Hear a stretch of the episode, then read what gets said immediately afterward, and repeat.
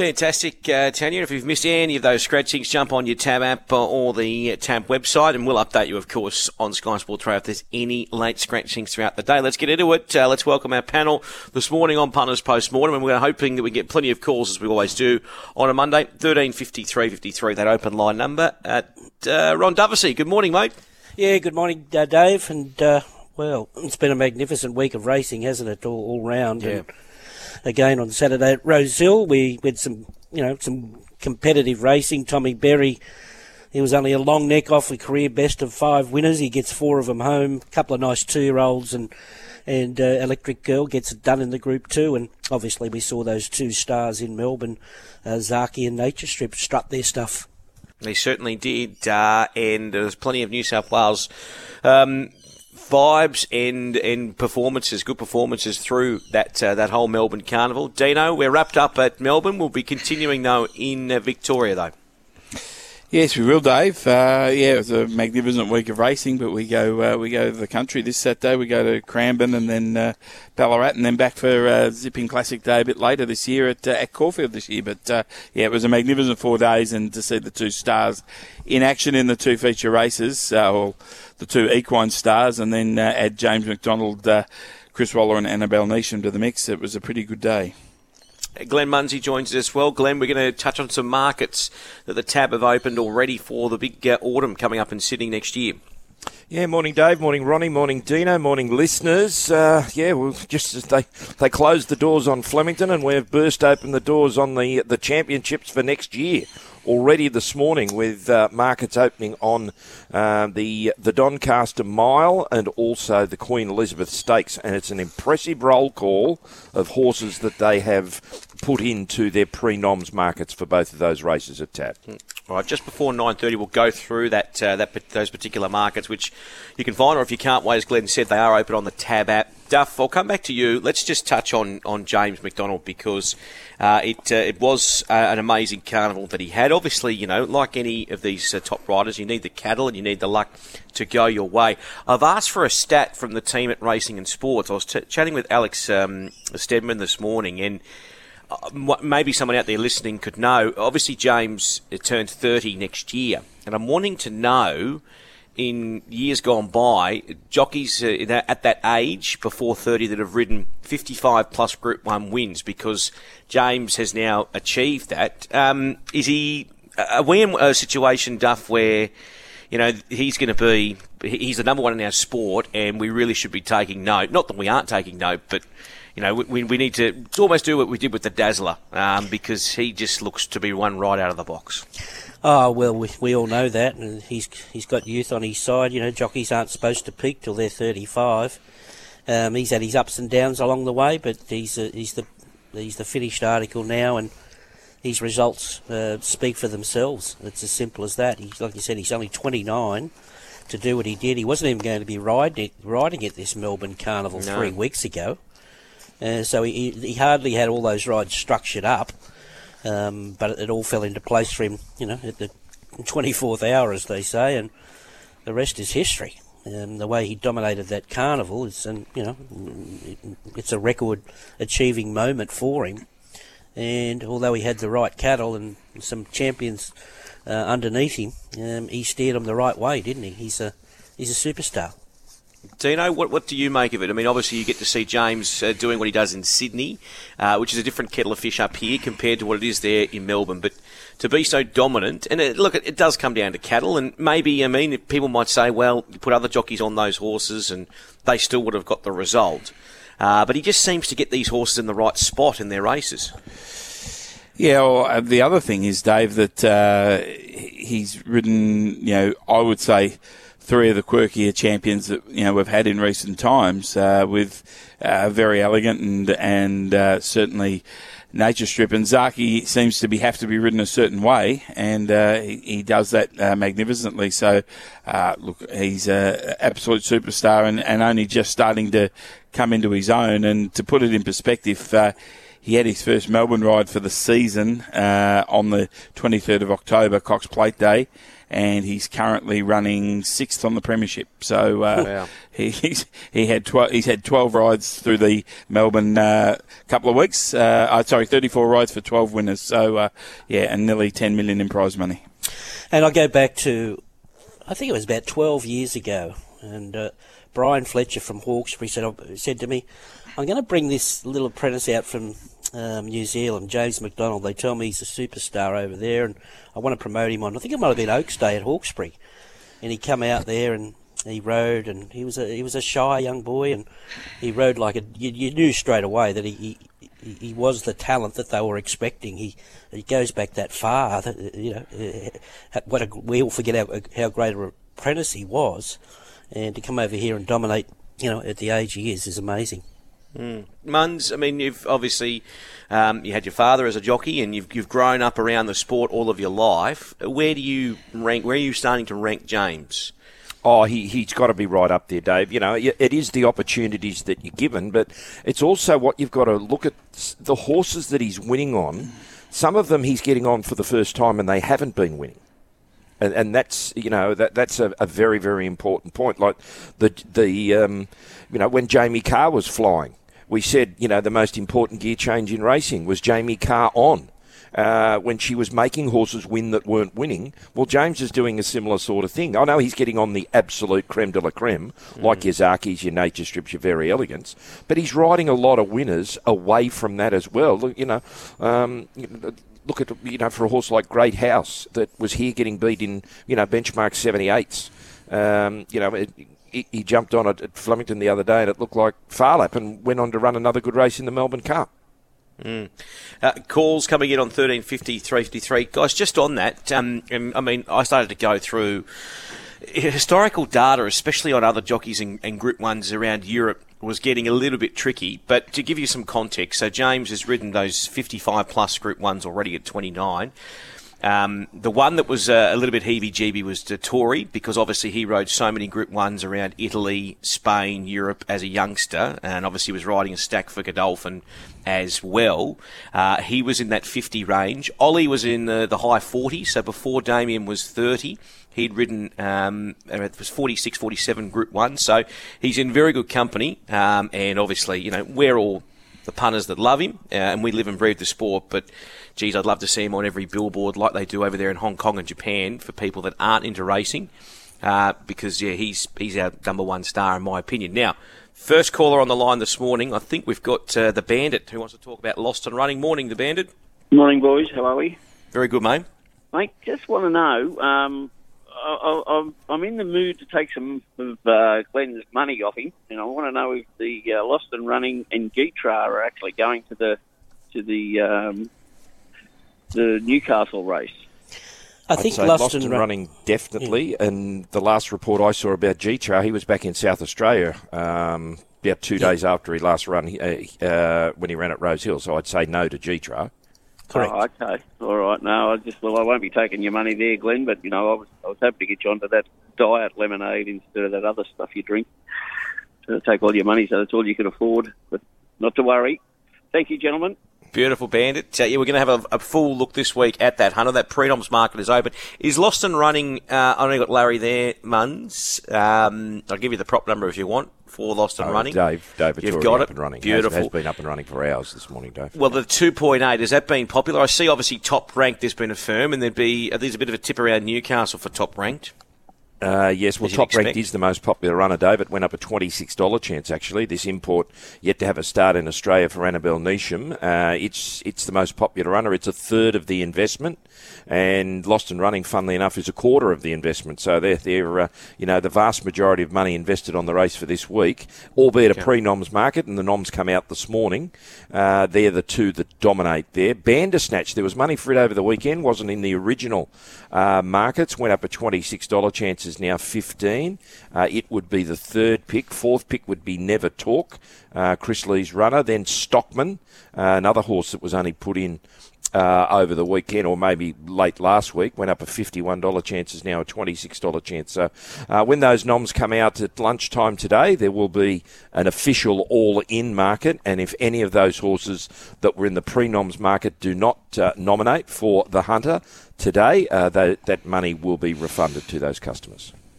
Okay, and I think Top Ranked... Last week, Jock Gologly was suggesting that James McDonald might be riding Top Ranked in that the Hunter. So we'll wait for everything to be confirmed, but that was definitely on the cards. Let's get to our next caller on the line on 1353 53. Let's get to Matt. Good morning, Matt. Hey, Dave. How are you, mate? Very good, mate. Hey, four quick questions. First one, heard you getting some renos done at your house after your head got a bit bigger with the BSB multi. Oh, yes, no, very good. Mate, you're saving up these lines all week. You've got to get that special on the Comedy Channel. I keep telling you. The second one is, boys, will we see some more American horses come over? Because they're doing pretty well first up in Australia. Is that possible? Like, the form's pretty, like, stands up pretty well in Australia. Cox Plate winner. Boys, he raced in. He had that one start in America, but and then we did another one go to. I think it was Pakenham or somewhere for the Cup Carnival, and it won also. First up, I don't know if it was Pakenham, but it was somewhere during the week.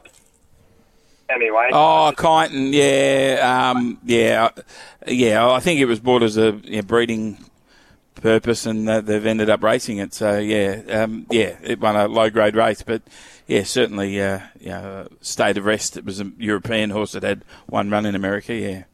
Third one, Espionia, that thing of Waller's, is that a chance to go into the Doncaster? Could run in anything. Yeah, it all depends. Look at the way she went the other day. There's lots of options. She's that quick. I don't know. Treat her as a sprinter or a miler, I don't know. She was a fine line the 1400 the other day, and she raced away. So I think Chris will work out a plan. It won't be. I don't think she'd be charging through 6 or 7 runs in the autumn. Knowing Chris, he'd pick his mark and find a few grand finals and concentrate on next spring. Surely the Surround and the Coolmore would be the short. Yeah, in the Surround, Group 1, 1400. She's been rated very highly in the pre-noms market for the Doncaster, put it that way. But, that's only someone's opinion of where she might go. Yeah. There was talk that potentially, the Magic Millions, and that was quickly knocked on the head. So what do we do? I mean, let's just talk about her, Dino. Visually very impressive, and won by that huge space. One, who did she beat, or is there data just jumping off the page to suggest that she's won? We obviously have to follow, but I mean, is it sort of a bit what's the word? Is it sort of just a bit immature of us to be or punters out there to be diving in and Doncasters and all these sorts of things, or is what she's done there on the track time wise? Does that equate to she's a star?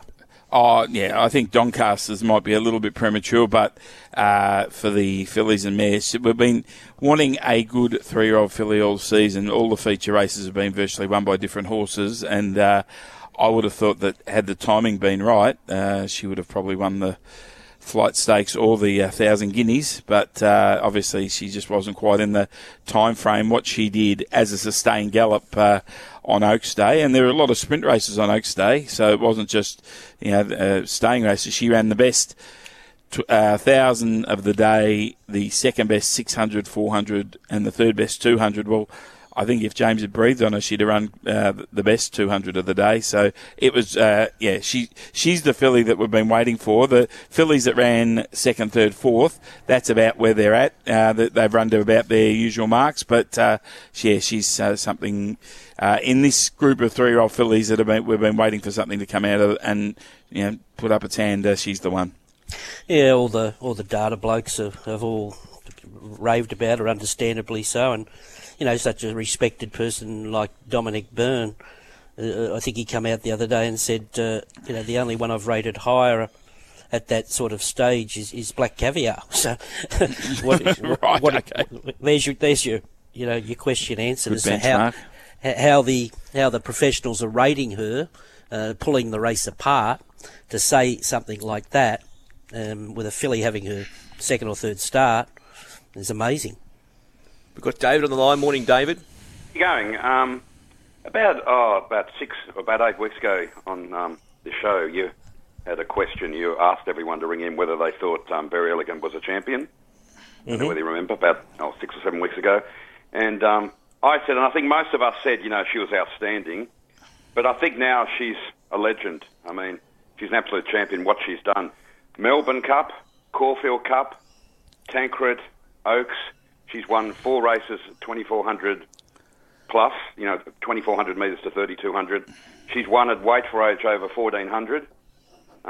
In the history of the sport, there hasn't been, I can't think of too many more versatile mares. In fact, just about no mare I can think has been more versatile, really. There may have been better, but for versatility, she is an absolute champion. And just with the Melbourne Cup, one thing that, to add to her victory that's got a little bit lost in translation, was how fast the race was run. It was the 5th fastest Melbourne Cup in history. And I think that might explain why a lot of the horses didn't stay and why they came in at such intervals. It was a very quick run race, and especially when the track wasn't that fast, really. So, but I just think Verry Elleegant is now a legend of the turf. And can I just read you a quick comment Chris Waller made? It was in the paper the other day. He said, there will probably never be another Winx, but Verry Elleegant has stamped herself a unique thoroughbred that has her own special qualities that Winx didn't reach, Waller said. Now, that's pretty high praise, isn't it, coming from Chris Waller? My word, and to think she's won 10 individual Group 1s, that's the selling point of a Winx won 11, I think. 11, was it? Yeah, she won 25 all up at 11 individual races, and Verry Elleegant's won 10, and they've all been individual different Group 1s. Okay. Wow. Thanks for your call, David. Just on that Cup, Dino, were you surprised by the dominance of Verry Elleegant? Because it was just... You go back now and watch it over and over, and you focus on James, and he was just travelling.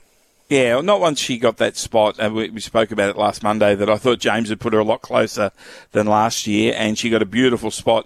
Then she got a beautiful three-wide cart. Once Grand Promenade didn't get in, Spanish Mission got on the back of him. He got on the Verry Elleegant on the back of Spanish Mission, and Twilight Payment, who just couldn't muster early, was on the back of Verry Elleegant. So it was a beautiful three-wide train. But as David just mentioned, it was a very fast Melbourne Cup. So the superior athletes came to the fore, and we saw a Caulfield Cup winner of last year beat this year's Caulfield Cup winner, so a real championship race, if you like. The best international, he was the best international nominated when there was 25 or 30 internationals. He was still the best nominated, and he came out and he ran really well, and probably the most improved horse in Melbourne, and if not one of the most improved in Australia in Floating Artist. And they beat the rest by 6 lengths, beating a horse like the Chosen One, who we know his level, and Grand Promenade, who had probably the hardest run. So I think it was a real reflection. Yes, there were horses beaten a long way, but that's where they're at when it's run fast like that. You're on Punters Postmortem on this Monday morning. Your panel is Ron Doversy, Dean Lester and Glenn Munsey. We're going to take plenty of your calls on 13 53 53. Coming up after this short break, we're going to chat about the win there and the golden gift. Gary Portillo's got another nice 2-year-old. That was Rose Hill on Saturday. But before we do get to that break, Muns, we alluded to these markets being opened from the TAB in relation to next autumn. What do the boys and girls at TAB think will be winning some of these big races? Okay, Dave, let's have a look at the Doncaster Mile, which will be run on Saturday the 2nd of April next year, and they have made the 3-year-old Animo the $8 favourite for the Doncaster Mile over Espiona, and also the Golden Eagle winner in I'm Thunderstruck, $11 each of 2. We've got Ayrton, Fangirl, Ice Bath, Moonga and Private Eye on the next line of betting at $15, and then quite a few of them at $26, including the likes of Artorias, Captivant, Cascadian, Count de Rupi, Entrevier, Halal, Maximal, Mugger 2, Never Been Kissed there for Gay and Adrian, Tefane and the like there, and the Queen Elizabeth. Just listen to the names of the horses they've come up with here. Zaaki, your $8 favourite for the Queen Elizabeth. We run the following Saturday, April 9. Adabe, $11. Animo, $11. Incentivize, $11. Verry Elleegant, $11. Then at $15, I'm Thunderstruck, Love's Only You, Profondo and State of Rest. Pretty handy collection of gallopers there. You can put anyone you like in there, but they're just the top 10 or so horses in the Queen Elizabeth Stakes. So both of those markets open now. There'll also be a market open on the TJ Smith and the Sydney Cup.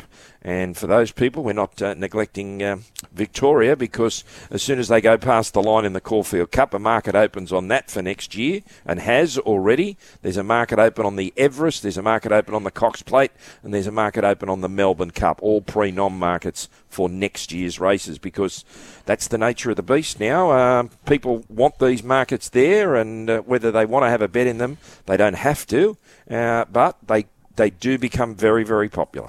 All right, we'll take a break. Give us your calls on 1353 53 this morning on Sky Sports Radio. This is Punters Postmortem. Jenny Duggan on Discovering Australia. I remember after leaving New Zealand, on my flight home, I had a stopover in Sydney for a couple of hours, and I just remember coming in over Sydney and just seeing the beaches, and I thought, oh my goodness, this place is amazing. I want to come back here. Yeah, 2 years later, off I went. Monday's Experts. 11 a.m. Monday on Racing HQ. As you know, Sticky Wings is the official sponsor of punters clubs in pubs and clubs everywhere. But the guys at Sticky are aiming up yet again for another exciting announcement. I can't spill the beans right now, but just imagine being able to demolish succulent, saucy Sticky Wings at home whenever you get the craving. I've also copped the tip that Sticky Wings might just be joined by another from their stable, Smoky American Barbecue, with juicy ribs and brisket. Stay tuned, punters. This one is going to be a biggie. This is a message to all local businesses. On behalf of all radio listeners. Let's hear from you. Yeah, we want to know when your laptops are on sale. If your bar has live music. Or if we can book a table online. There's more of us listening to radio than ever before. In our cars, on our phones, laptops, smart speakers. In fact, 95% of all Australians. That's a lot of potential new customers. So come on. Things have opened up. And we're all ears. Advertise on radio and watch your business grow. For help with radio advertising, visit radioalive.com.au. This is Punters Postmortem on Sky Sports Radio. Yeah, welcome back to Sky Sports Radio. The panel of Ron Doversy, Dean Lester and Glenn Munsey. Your calls on 1353 53, and we've got old Pete on the line. Good morning, old Pete. Yeah, I don't want to belittle in any way young bloke's efforts over the carnival, but I just want to go back to 67 when George Moore at an Easter Carnival Sydney, the Doncaster Sydney Cup on the Monday then, there was a lot less races, and Moore rode 15 out of 26 rides.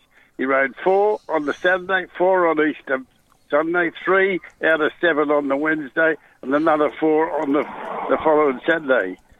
So that is pretty phenomenal. Yeah, amazing. We forget quickly, don't we? Pre-bookie was borrowed off one another of the saddle. It was unbelievable. Thanks for your call, old Pete. Yeah, I don't think history is forgotten so much. But one thing that I don't know if you boys agree with me here, but sometimes in racing we're very insular. So we all know that J-Mac is good. We all know that he's an elite of the game and has these incredible results. But do we tell the outside as much about the Jameses, and the other great achievements that we've got? We were sort of cutting it through with Jamie Carr a bit, but I just feel as though that we don't do it. Do you boys agree, disagree? I think over the past week, James McDonald's got all the accolades, and he's been on, he's found front pages and back pages, and I think he I don't think we have let it slip at the moment. I think he's got a great deal of press out of it as he is this morning. But no, I don't think we've let it go. When someone produces a champion achievement, I think they're recognised. Any other comment there, boys? Dino, Glenn? Yeah, I can see what you're sort of saying, Dave, that the racing industry know how good it is, but the Melbourne Cup weekend and the figures that turned out in the back page of yesterday's Herald Sun, there was a big photo of James with 10, the number 10 and breaking the record. So it was front and centre to the sports viewers yesterday that he broke Brett Prevell's record and what he'd done, including winning a Melbourne Cup. And it's certainly he had 28 rides for the week and broke Brett Prevell's record. And I think Brett, when he rode 9 winners, 2 consecutive years, mind you, which was a pretty good effort, he had 32 and 34 rides. So he rode one more winner with 4 and 6 less rides respectively. Mm. Have you got the stewards' report from Saturday? Did McDonald and Preble get fined or not? No. Oh, good. Okay, good. No, it was after the line. Yeah, but still, I've seen them get fined for past the line before. Yeah. Yeah. Let's get to our next caller on the line. We've got, I think, Chuck's there. Good morning, Chuck. G'day, how are you going? Good, mate. Yeah, listen, the fellow was on earlier about versatile mares. Our mare, Montefilia, she's won over 1,400, 1,500, 1,600, 2,000 and 2,400. So that's versatile. Chuck, are you involved with Montefilia and the ownership? Yes. There you go. Well, happy to... What's the plan with her? Oh, Queen Elizabeth. Queen Elizabeth. Yeah, and I mean, we'll get a decent price. You'll see a better mare as a 5-year-old. She's come back. She's only been back in the paddock maybe 3 weeks. I've been up looking at her last Friday. She's back already. She's put on about 45 kilos, and she just, you'll see a really seasoned mare starting to, emerge as a 5-year-old, I believe. Yeah, you should be very proud of what she's achieved. Thanks for your call, Chuck. $51 for the Queen Elizabeth, Chuck, if you'd like to have a bet. $51. Let's talk about the performance of Gary Portelli's 2-year-old in the Golden Gift. What did you make of the race, Duff? And, I mean, look, I know it's early 2-year-old form, but this race starting to, be on the agenda because, that top two pretty much sort themselves out for getting in the slipper if they can hold form. Yeah, I think trainers have still got to get their head around it. It's only the third running of it, and only history will tell us. Well, only time will tell us if it is form. I think it was a willing contest on Saturday. Was it what? When Cannonball went out there. Yes. He did a good job to hold on to fourth spot there, I would have thought. But, yeah, look, I think Sir Jardin was very good considering we know the 1100 at Rose Hill. It's hard to come from last and come to the outside, and that's exactly what he did. Charlatan, I'm still in love with him, even though he was beaten. He's just raw. A horse got up outside him and he wanted to run away from it. He was green. Yes. He didn't know where he was in the middle, and then he was still gawking going to the line. So I think once Joe starts to train him next preparation, you might see a pretty good colt. They've run similar time to the fillies and mares overall. Some people may want to pull it apart and say it's no good. I'm not in that category. I think that second horse is a real horse to follow. There's no doubt in my mind whatsoever. The market didn't think they'd go as hard as they did because the horses that were best supported looked to be, the horses that were going to be on speed, like the first starters, Mount Brilliant and also Bird on a Wing. They were both, Bird on a Wing was $31 into $12 and Mount Brilliant was $16 into $8 and they looked at two go-forward horses. That was a mystery why they were backed. Yeah, yeah. All right, so that's the Golden Gift. If you had to, so obviously, Duff, if you had to pick one horse out of the race that you just want to, fallen in love with, it is Joe Pride's runner? No doubt. Yep. He hasn't been trained like a running 2-year-old, and I think it's just raw talent that's got him to the races. And what do you do, Dino, with, say, like Cannonball, who we saw there at Flemington behind getting the Spirit and the Maribyrnong, to see that performance in the Golden Gift? Do you bring that Maribyrnong race up a little bit in terms of, the calibre of it? Well, it's been a little bit mixed, Dave, because Lascars ran second and was a little bit plain on Tuesday late. I think, 2-year-olds, they can go on and off the boil, and I think Cannonball... Really learned a lot from that first run, really got running, and his effort to stay on. You know, they were seriously fast through the first 700 metres, so it was no surprise that, you know, it was a good run-on race. But no, I'm with Duff, I'm with Charlatan. He was running sideways on Saturday and still nearly won. Muns, if you had to pick one out of the race that you could just put away in the stable, what would it be?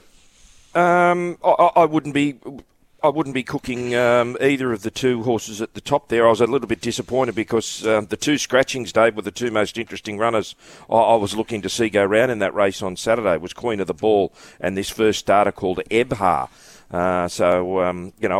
The jury's still out for me on the race there because, as I said, the two scratchings, I think, robbed it in my own personal point of a bit of interest. Let's get to our next caller on the line. I think Gary's on the line. Morning, Gary. Morning, how are you, boys? Very good, mate.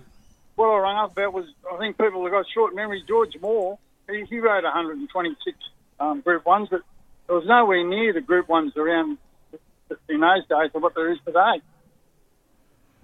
And I used to reckon he had a whistle, because he used to ride brilliant. He used to get on 75, he used to get in behind him, and all the time you'd see him go run through on the fence or run up the middle. It was a fantastic job.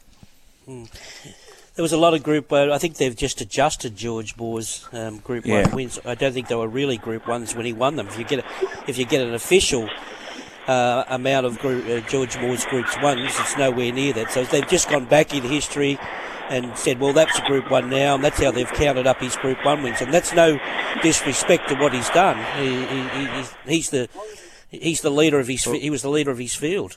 Yeah, the group listings didn't come in until 1979, so George was long retired. Beautiful. Thanks for your call, Gary. We are on Punters Postmortem this morning, 13:53:53. Let's talk about the McKinnon and Zaaki. Great performance, wasn't it? And geez, I mean, we'll never know, will we, Dino, what he would have done in the Cox Plate, but surely he would have made his presence felt there if he was on his game. I think so. I think if you take a bit of a line through his stablemate Maunga on Saturday and where he finished in the Cox Plate, you'd have to say he's at least in the conversation. But he was very good, Zaaki. Cascadium was good at 2,000 metres stuff. He was it was a building speed, but he really ran to the line well, and that might be a new avenue for him going forward. Yeah, my word. You know, even though he hasn't won this preparation, they've got him going really well, Godolphin. You know, he was around the mark in, you know, George Mains and the Epsom and obviously the Cantala as well. So he's been just chipping away trying to win, but he's just run into the wrong horse there. I thought it was a very brave move. You know, it was from Annabel. You know, anyone could have just put that horse straight out of the paddock, but she had confidence and proved a point there on Saturday. Yeah, and obviously everything came right pretty quickly, so they could move on from the setback of the Cox Plate, and he got it right. But James McDonald, he rides the horse. I knew he'd stay out early and just then get into his rhythm, and he doesn't like. I just don't think he likes being right behind horses like he was at Caulfield, and we saw a different horse Saturday. But Cascadian, that's the third Spring Carnival. He's Group 1 placed, and he's placed twice in a week, so he's had 4 Group 1 placings at the Flemington Carnival in the past 3 years without a win. And boys, what about Private Eye? There's a couple of texts here about Private Eye. What do we make of Private Eye at the 10 furlongs? And also some of the more beaten brigade, Hungry Heart, Colette, etc. Who wants to go first? Dino? Private Eye had a lot to do. Once they'd set the race up, from the 800, that back group had a lot to do, and Private Eye, from the 800 to the 400, did the most work of any of that group, Private Eye, Superstorm, Hungry Heart, Colette. And he beat them home. So Colette pulled up lame. Excuse. Does Hungry Heart actually back up? I'm not sure. Superstorm's got to be a query at 2,000 metres. But wouldn't say that about Private Eye, because he had a lot to do. He had the most to do, and he kept going. So I thought his run was pretty good, really. I thought he was terrific. He's been up since August, and he's had 2 grand finals lately, and they had a go, and I thought he ran really well. His finishing speed was good.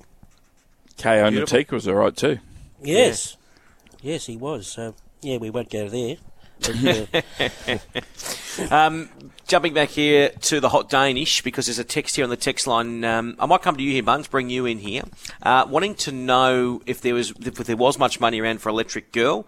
Obviously, Jay Ford, he missed out in the Golden Gift, but he got the job done in the hot Danish. And Rocker Clock, it SP'd favourite, didn't it?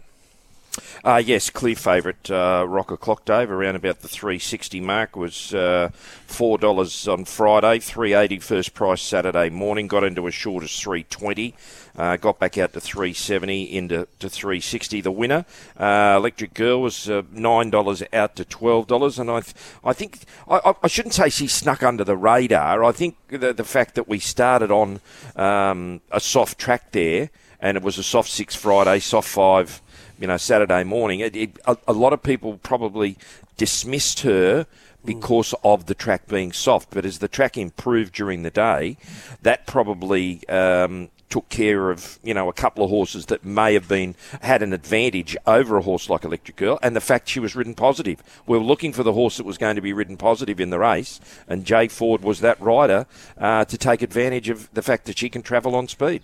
What did you make of it, Duff? I thought she was terrific. I think she left the good mares no real excuses. They went out at even speed, and she chased down the leader.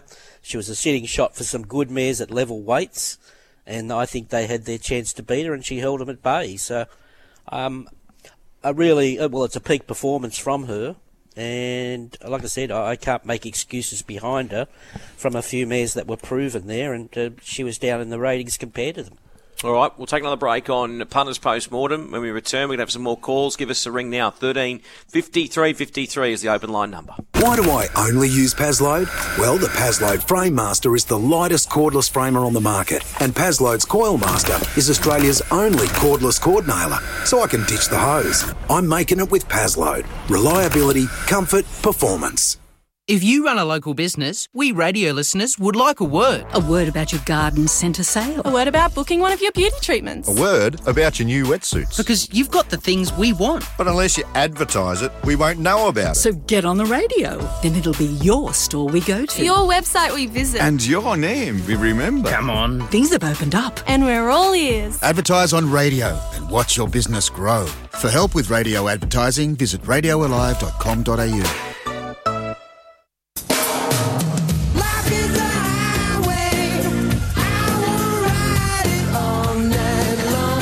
Everyone, this is Dave Stanley. Racing HQ is on the road again. This Friday, we're heading up the highway for the Hunter. We'll talk to all the main players ahead of Newcastle's biggest race day. Racing HQ from the Hunter this Friday on Sky Sports Radio.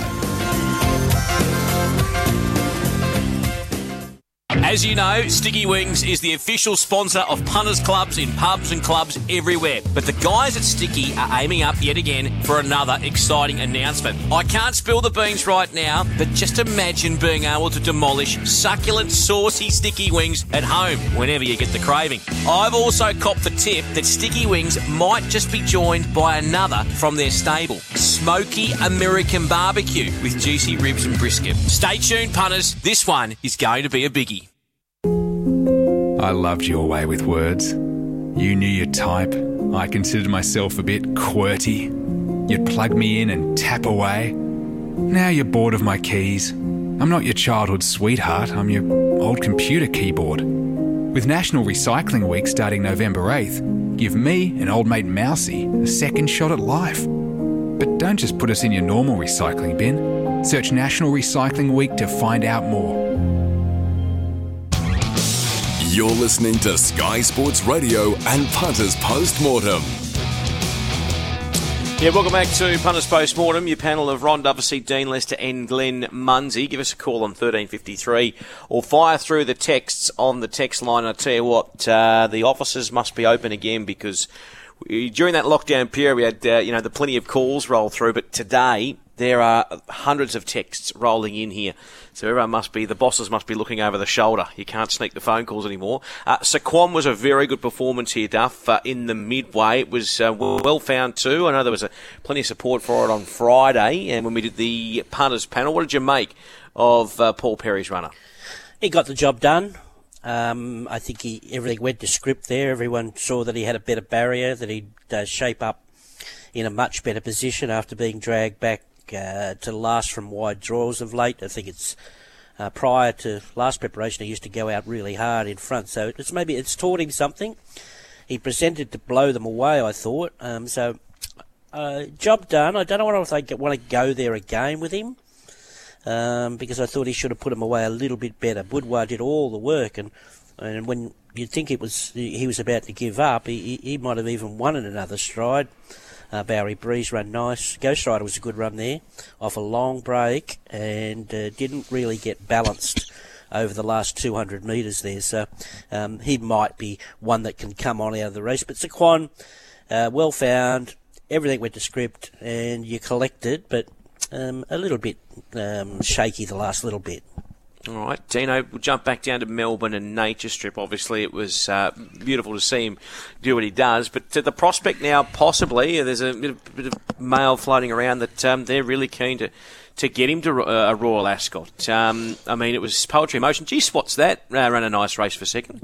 Yeah, she's had a busy few weeks. She ran in the Manicato, and then she ran on in the Furphy Sprint on Derby Day. So she's had a busy. She's run every week, and she runs well down the straight. She ran really well to Nature Strip in the Lightning Stakes, so it's just taken a while for her to get her form. But, I think they've wanted to go before this, but because of COVID, it's been not been able to go overseas. But it's probably he's in as good a state to try it, because he's galloping so well. He's just in such a good controlled manner and not ripping and tearing. It's probably a good time to actually have a go.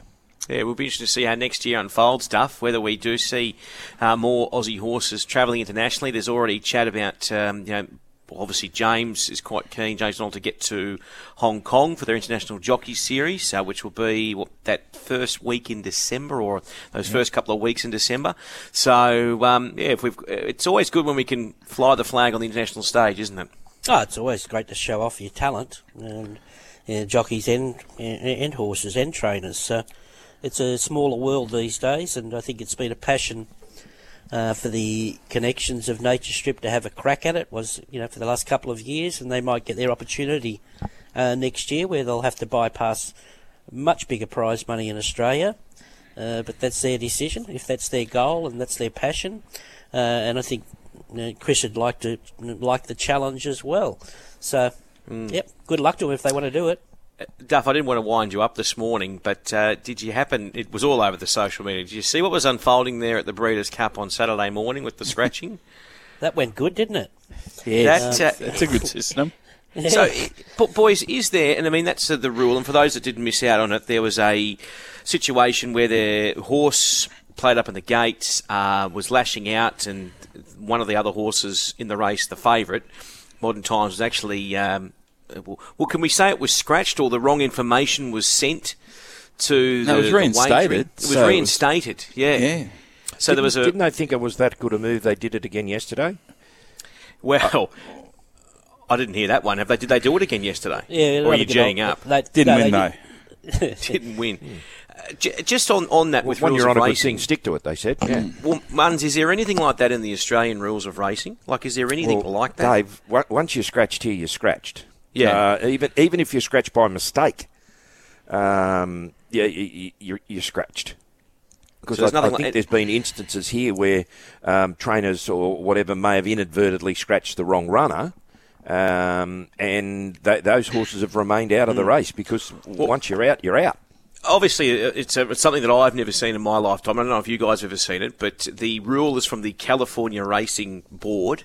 And this is the rule they've got. If a horse is removed from the wagering pool due to a totaliser error or due to any other error, and neither the trainer nor the owner is at fault, the horse shall start in the race as a non-wagering interest for the purse only, and shall be disregarded for parimutuel purposes. So, have you blokes ever seen that before in your life?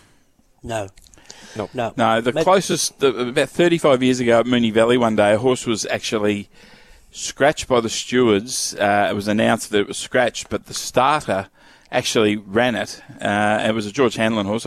I've got a feeling it was I'm a Red Man, and it was when he was a 2-year-old, and he ran about sixth, so it didn't affect betting. He didn't earn money. Monies were refunded, but he actually ran in the race. But yeah, he was. It was a miscommunication, but it didn't have any ramifications as it was wasn't betting or prize money involved. Yeah, I want to know if you backed the winners that day and you backed at best tote, what price you got? Well, a mate of mine backed it with the Paramutual, and he's wanting to know, Muns, is there any... Can he put in a claim? Bonus bets. Anything. Yeah, he'll call, he'll cop a TAB hat if he'd want. Yeah. He's backed at place only in Queensland and got his money back. Yeah. I remember back in the early 80s when you used to be able to scratch them on the phone, the trainers, and old mate from Geary had one at the Forbes picnics there, and he had the first and second favourite, and the bloke from out at Bathurst there's rung up and scratched his two horses, and he's had the third and fourth pick, so he finished pretty well in front that day. They changed that system pretty quick. Let's get to Ken on the line. Morning, Ken. Good morning, fellas. A question for Ronnie, if I may, just about a couple of horses. Yes, mate. Ronnie, I've got a little black book I keep. Mm-hmm. Too Much Caviar. You familiar with that horse, Waterhouse horse? Yes. Yeah, it's got ability. Don't know what happens with it. Yeah, I can't. Yeah, did I spot it somewhere? Where did I spot something? It might have been just in a market somewhere, a futures market, or I'm not sure if I've seen it at the trials. I just haven't got a computer with me. It won its second start in the maiden, easing up 4.5 lengths. It looked really good, I thought. Yeah, it looks to have talent. Yeah. Now, the other one is Orbison. How's the injury going with Orbison? I don't know. No, I can't help you. Honestly, I don't know what the injury problem was there, but... there had been chat from Michael Maxwell, they sort of jump in, that he may be seen over the Summer Carnival there in Brisbane. They have got that obviously that new Summer Carnival with a few extra races thrown in there, so we might see him then. Right, thanks, guys. No dramas, Ken. Thanks for your call. Just on another question here, Dino. This is in regards to Saturday performances there at Flemington, and they're wanting to know... Oh, it's just disappeared off my screen. It was the second race. I did see race 2 in their comments. The winner of the second race, your thoughts? Was it Warning? Yes. Well, it was all about Nasharilla. It was a magnificent ride. He stopped and started the tactics and got a few of these old stayers out of their rhythm and kept Warning going as he did in the St Leger up there a few weeks ago. They're a good pairing, and I think he's going to the Magic Millions staying race now, Warning, and he's going really well. I mean, it's good to see a Derby winner still winning 2 years on. He's now won 5 races. I think the Derby was his second win, so he's going along well. Right. Presented all losing connections there with a belt after Nash pulled their pants down.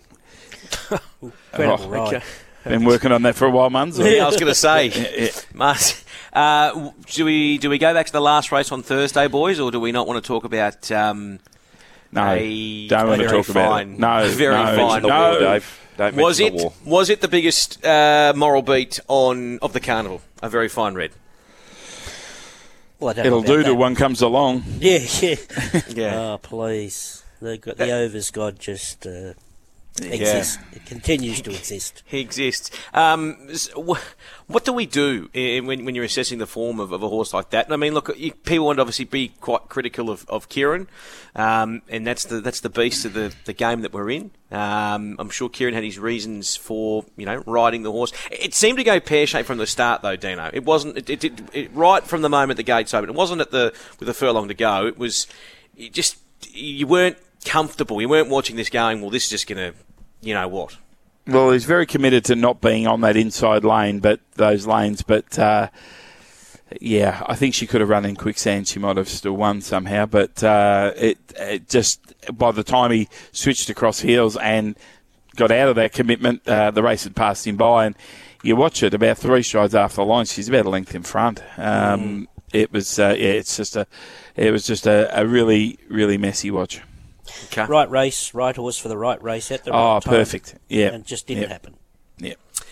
All right, boys. It is 9:57. Let's get your horses to follow on this Monday. Of course, a big week with the Hunter. I know that there'll be Formline live from Newcastle on Thursday night. Plus, we'll have the punters panel live Friday morning. I think the BSB will be there Friday morning as we support the Newcastle Jockey Club. And I think there's only a few hundred tickets left. They did get an increase in ticket sales because of the lowering of the square metre rule, thanks to the New South Wales government. But Dwayne Dow suggesting that there's very limited spots left. So if you're wanting to get to the Hunter on the weekend, I'd be ringing the club pretty much straight away. Duff, what are your horses to follow?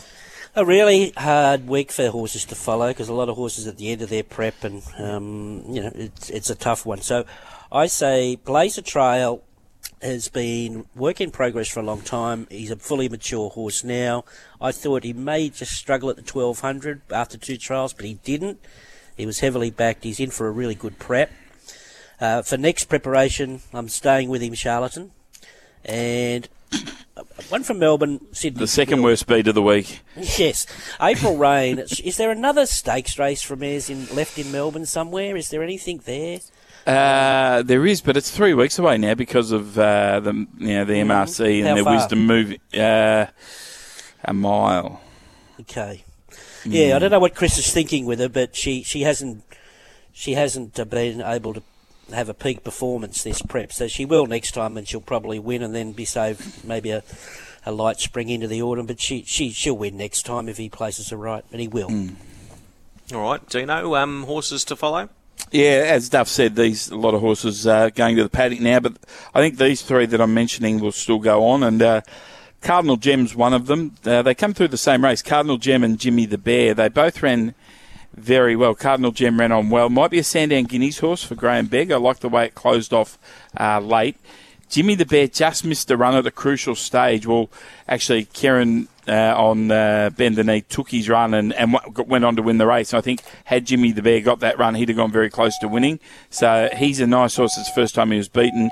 And Legionnaire was only first up in the last race, ran really well, and he's a better 1,400-metre horse. He's going to have a really good summer. John Maloney's team are absolutely flying at the moment. So Cardinal Gem, Jimmy the Bear, Legionnaire. All right. And Muns, horses to follow?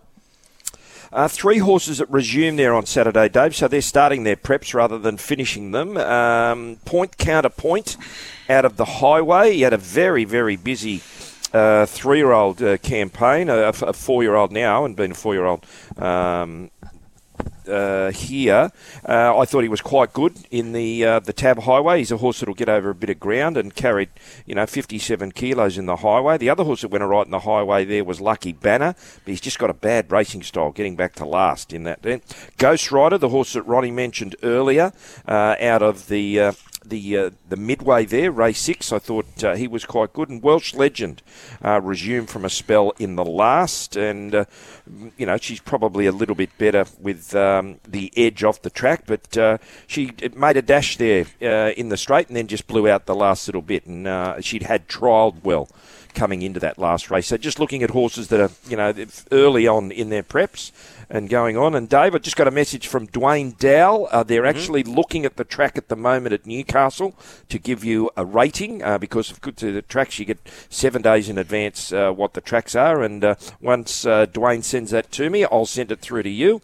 And Perfect. We'll be probably doing that each and every day to give people with the weather situation what the track will be like at Newcastle this Saturday for Hunter Day. One good thing about that Newcastle track, it can cop a lot of moisture, and we know how quickly it can dry. It's a beauty up there. So even with this bit of moisture around, you should have a lot of confidence in that surface come Saturday. Just quickly before we wrap it up, you mentioned the Maloney stable flying. A segue to other horses. Are they going to put the plane on, Dino, for horses travelling to Perth? Have you heard anything on the grapevine about what raiders possibly are heading across there, or is it just too difficult with McGowan, etc.? Well, I think Mark McGowan's going to be the biggest issue, but the entries were taken for their feature races in the last week or so. And, we have the likes of Chris Waller, Ellerton Zara, James Cummings. I'm just looking through Ben and J.D. Hayes have nominated runners for the Railway, and that's just having a quick look at them. And again, Godolphin have nominated horses for the Guineas, and Then the Winterbottom, you've got your Trekkings and Kementari's nominated. So they're nominated. It's just a matter of whether they can get there. I think that Tony and Kelvin McAvoy will be keen to get there. They've won before, and they've got Sava to excel in the Winterbottom. So, yeah, time will tell. But haven't heard anything there, Dave, but at least they took their entries, which was something. Yeah, exactly. I'm just having a look at our all-in market. So Sava to Excel $17 for that Winterbottom stake. So Elite Street at $4.50, and we might ask in the coming Mondays as well, just to keep an eye on that. You always do that WA form, because they can produce a good local, can't they? Is there a market on the WA Guineas? I think there is. The Sky Racing WA Guineas, yes, Dino. Of course, $3.50 favourite.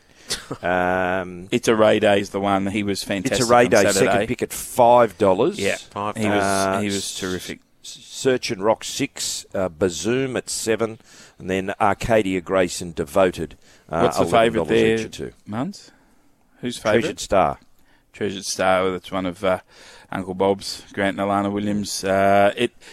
It was pretty good winning at Ascot, and then the other day just got way too far back and charged home in the Burgess Queen, which is the fillies race. Has to take on the males now, but and we'll probably run in the champion fillies this Saturday, I'd imagine. But I'd be happy to be with it to Ray Day. His win on Saturday was awesome. Gents, have a wonderful week. Make sure you back plenty of winners. We'll catch you, Duff and Munns, in Newcastle for live form line ahead of the Hunter and Dino. Enjoy your week. You've got Cranbourne this Saturday, and what is it? It's the Cup, isn't it? That's their big meeting. Yeah, it's the Cup, the Apache Cat. They've got a few new races. A race called the Shooting Star for horses under 10 starts that have won up to three races. So good money on offer, and a really good meeting. Beautiful. Thanks, guys. Have a great week. Cheers. Thanks, Dave.